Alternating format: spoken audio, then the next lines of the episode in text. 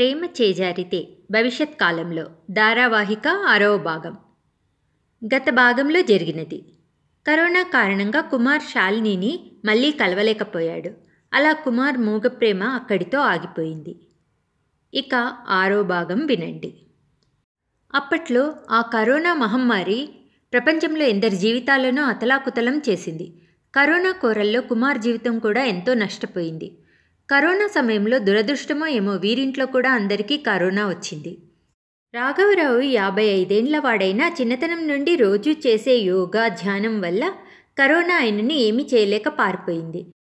ఇంకా కుమార్ కూడా తండ్రిలాగే యోగా ధ్యానం చిన్నప్పటి నుండి చేసేవాడు. పైగా యువకుడు. అందుకే కుమార్ను కూడా కరోనా ఏమీ చేయలేక ఓడిపోయి తోక ముడుచుకోవాల్సి వచ్చిందన్న కక్షతో తన ప్రతాపాన్నంతా కుమార్ వాళ్ళమ్మ సరస్వతమ్మ మీద తీర్చుకుని విజయం సాధించి ఇద్దరిని ఇలా జయించానని ఆనందపడిపోయింది.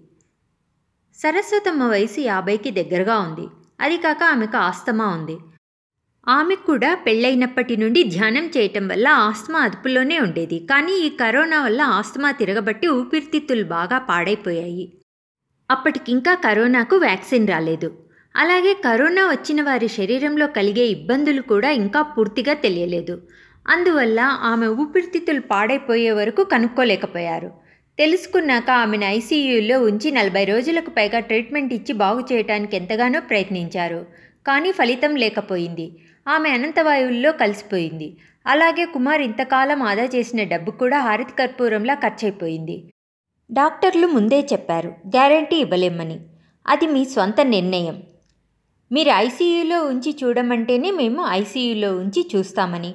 ఖర్చు కూడా చాలా అవుతుందని చెప్పారు. కుమారు తన తల్లి కంటే డబ్బు తనకేమీ ఎక్కువ కాదని ఉన్నదంతా ఖర్చు పెట్టడానికే సిద్ధపడ్డాడు. కరోనా చూస్తే ఒక కొత్త జబ్బు. డాక్టర్లు కూడా ఏ విషయాన్ని కరాఖండిగా చెప్పలేకపోయారు. ఇందులో ఎవరినీ తప్పు పట్టడానికి లేదు. కుమార్ తన తల్లి బ్రతికే అవకాశం ఏమాత్రం ఉన్నా వదులుకోవాలనుకోలేదు. అందుకే తన ప్రయత్నం తను చేశాడంతే. విధి వారిని చిన్నచూపు చూసిందనుకోవాలేమో. సరస్వతమ్మ మరణం తండ్రి కొడుకులు ఇరువురిని బాగా కృంగదీసింది. కానీ ముందుగా తేరుకున్నది రాఘవరావే. తేరుకుని కొడుకుకు ఎంతో ధైర్యాన్ని నూరిపోశాడు. ఎవరి పైన ఎంతవరకో అంతే. అదంతా మన చేతుల్లో లేదు. నీవు మీ అమ్మ కొరకు చేయగలిగినదంతా చేశావు. ఏ అమ్మైనా కొడుకుకు మంచి జీవితం ఉండాలని కోరుకుంటుంది. తన నిష్క్రమణే తన కొడుకు జీవితాన్ని నాశనం చేసిందని తెలిస్తే పైనున్న మీ అమ్మ ఆత్మ శాంతించదు.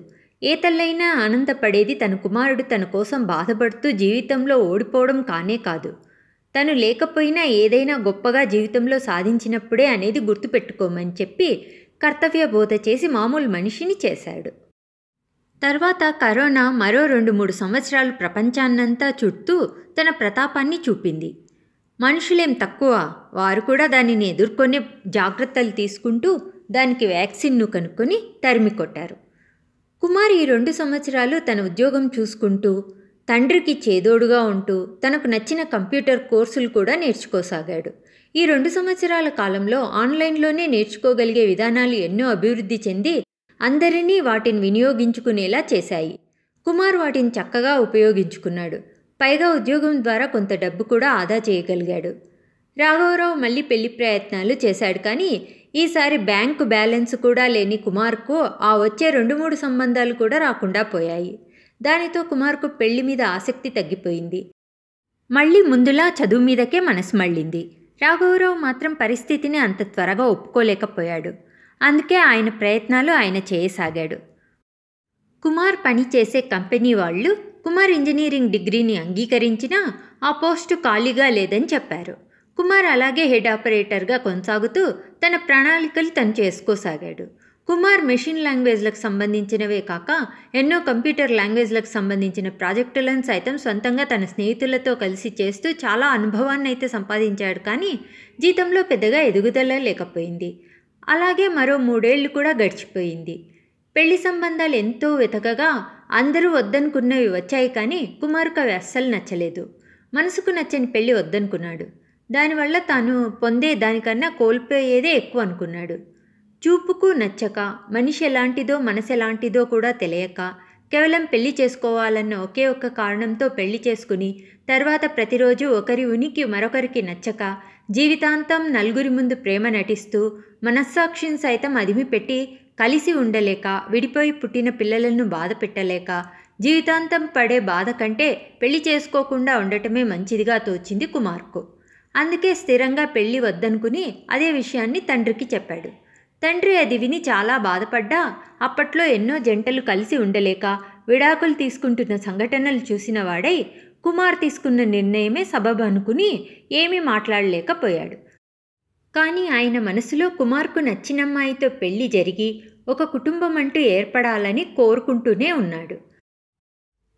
ఆ తర్వాత కుమార్ సమాజంలో ఇలా మగపిల్లలకు పెళ్ళి చేసుకోవటానికి తగిన అమ్మాయిలు దొరకకపోవటానికి గల కారణాలు వాటికి కావలసిన పరిష్కారాలను అన్వేషించాలని నిర్ణయించుకున్నాడు.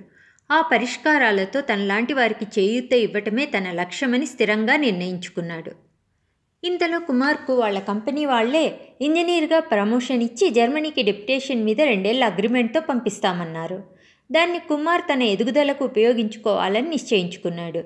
దానికి తండ్రిని కూడా ఒప్పించాడు. తండ్రికి ఇష్టమైతే ఆయన కూడా తనతో పాటు అక్కడే ఉండటానికి కంపెనీ అంగీకరించిందని చెప్పాడు. కానీ రాఘవరావు తన అక్కడుంటే ఏమి చేయలేక పొద్దుపోదని ఇక్కడే చుట్టుపక్కలున్న పిల్లలకు చదువు చెప్పుకుంటూ కాలక్షేపం చేస్తానన్నాడు. కుమార్ రాఘవరావుకు ఒక ల్యాప్టాప్ కొని దాన్ని ఆయనకు అలవాటు చేయించి ప్రతిరోజు తనతో వీడియో కాల్లో మాట్లాడుతుండాలని ఏ ఇబ్బంది వచ్చినా వెంటనే తెలియచేయమని ప్రమాణం తీసుకొని జర్మనీకి వెళ్ళిపోయాడు. అలాగే కంపెనీ వారిని కూడా ఏదైనా అవసరం వస్తే నాన్నని చూసుకోమని చెప్పాడు. అక్కడే కుమార్ భవిష్యత్తు పూర్తిగా మారిపోతుందని కుమార్కు కూడా తెలీదు. జర్మనీకి వెళ్ళిన కొత్తల్లో కుమార్ అక్కడి వారి ఆంగ్ల యాసను అర్థం చేసుకోవటానికి చాలా కష్టపడేవాడు. తర్వాత తర్వాత అక్కడి భారతీయుల పరిచయంతో అన్నిటినీ అర్థం చేసుకోగలిగాడు. ఏది ఏమైనా మన దేశస్థులు వేరే దేశంలో కలిస్తే మటుకు చాలా అభిమానంగా మాట్లాడటమే కాదు. ఏ సహాయం చేయటానికైనా వెనకాడరు. మనమే కాదు అన్ని దేశస్థుల ప్రవర్తన కూడా ఇలాగే ఉంటుంది. దూరంగా ఉన్నప్పుడు ప్రేమ పెరుగుతుందనేది ఇక్కడ కూడా వర్తిస్తుంది. జర్మన్లు వాళ్ళ యాసలో కుమార్ పేరును పలుకుతుంటే మొదట్లో చాలా తమాషాగా అనిపించేది కుమార్కు. తర్వాత ఆ పిలుపుకు అలవాటు పడిపోయాడు. అంతకుముందు షాల్ని తనను పిలిచినప్పుడు కూడా ఆ పిలుపు చాలా నచ్చింది కుమార్కు. జర్మనీకి వెళ్ళాక కుమార్ కంపెనీకి పనిచేస్తూనే రెండేళ్ళ కాలంలో ఎంతోమంది స్నేహితులను సంపాదించాడు.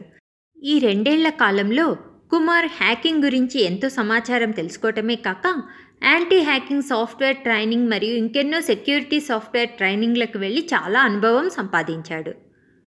కుమార్కు పెళ్ళి పిల్లలు అనే చింత లేదు కాబట్టి నిద్ర లేచినప్పటి నుండి మళ్ళీ నిద్రపోయేంత వరకు ఏవైనా కొత్త విషయాలను నేర్చుకోవటమో లేకపోతే తనే ఏదైనా కొత్తగా ఆలోచించి తయారు చేయటమో అనేది దినచర్య అయ్యింది. అదంతా కంపెనీ ట్రైనింగ్ అయినా కుమార్ దాన్ని చాలా ఉత్సాహంగా నేర్చుకున్నాడు.